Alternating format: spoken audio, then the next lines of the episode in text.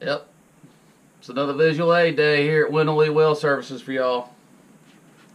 Uh, got some products here, some uh, old pumps that we pulled out, and I figured I'd uh, do a quick video.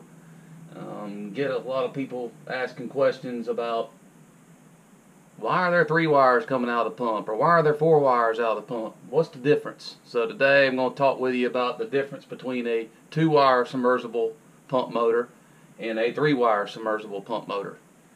Um, so you heard me refer to the term two wires. Uh, I'm not when pump manufacturers refer to a two-wire motor, they're not including talking about the ground.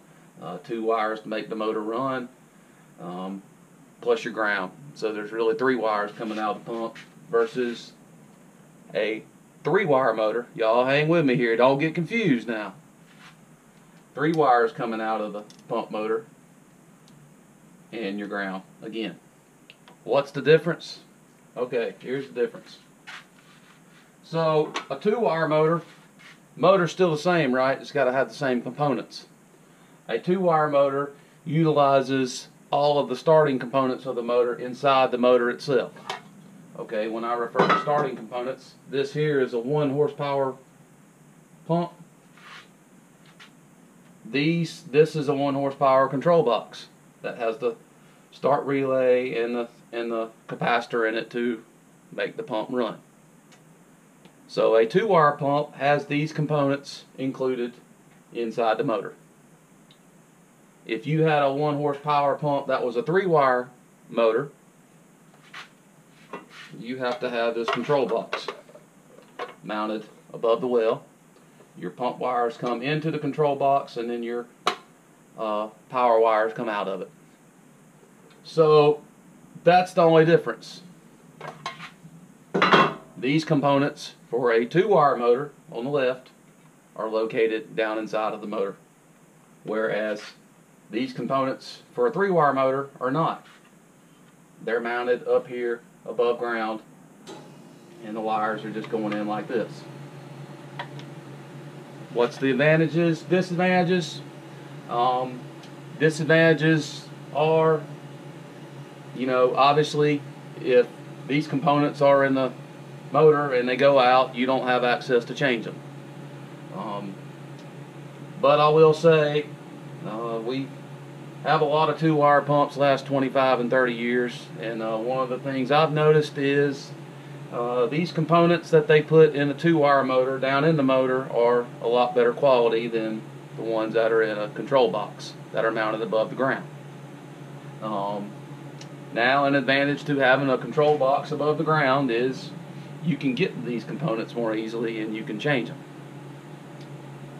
Um, so, you know, in, instead of uh, changing a capacitor down in the motor that you can't get to, you change it up here above the ground. Now, I will say, in uh, I'm not the only well contractor that's going to issue this statement here, you can ask a lot of them.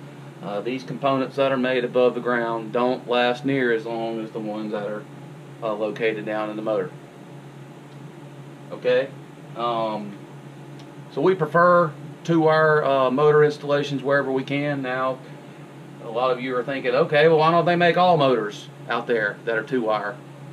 And again, we're talking about small residential single-phase motors here. Um, and the reason being is it gets to a point where the pump manufacturers just can't do it. So, just to give you an example, this is a 2 horsepower control box. You can see there's a lot more components on it than a 1 horsepower. Same thing goes for bigger motors. 3 horsepower box is a little bigger than this, 5 and so on. You get the, you get the point. Um, so at horsepowers above 1.5, it's just not physically e economical to put these down in the motor.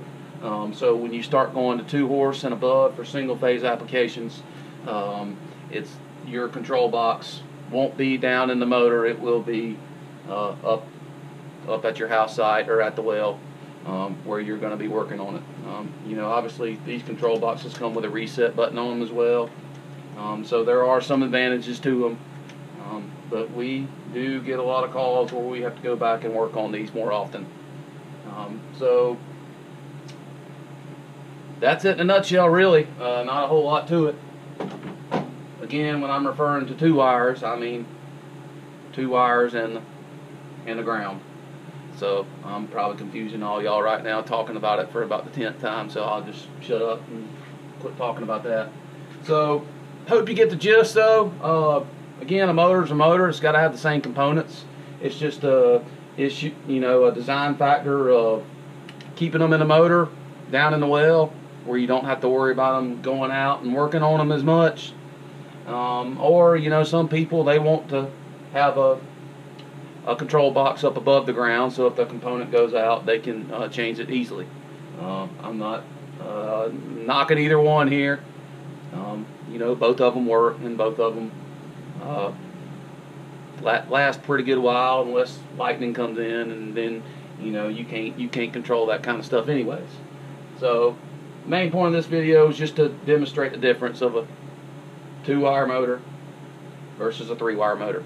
So hope you enjoyed it. Uh, feel free to leave us some comments and uh, stay tuned to our YouTube channel for more videos coming up in the future. Thanks for watching.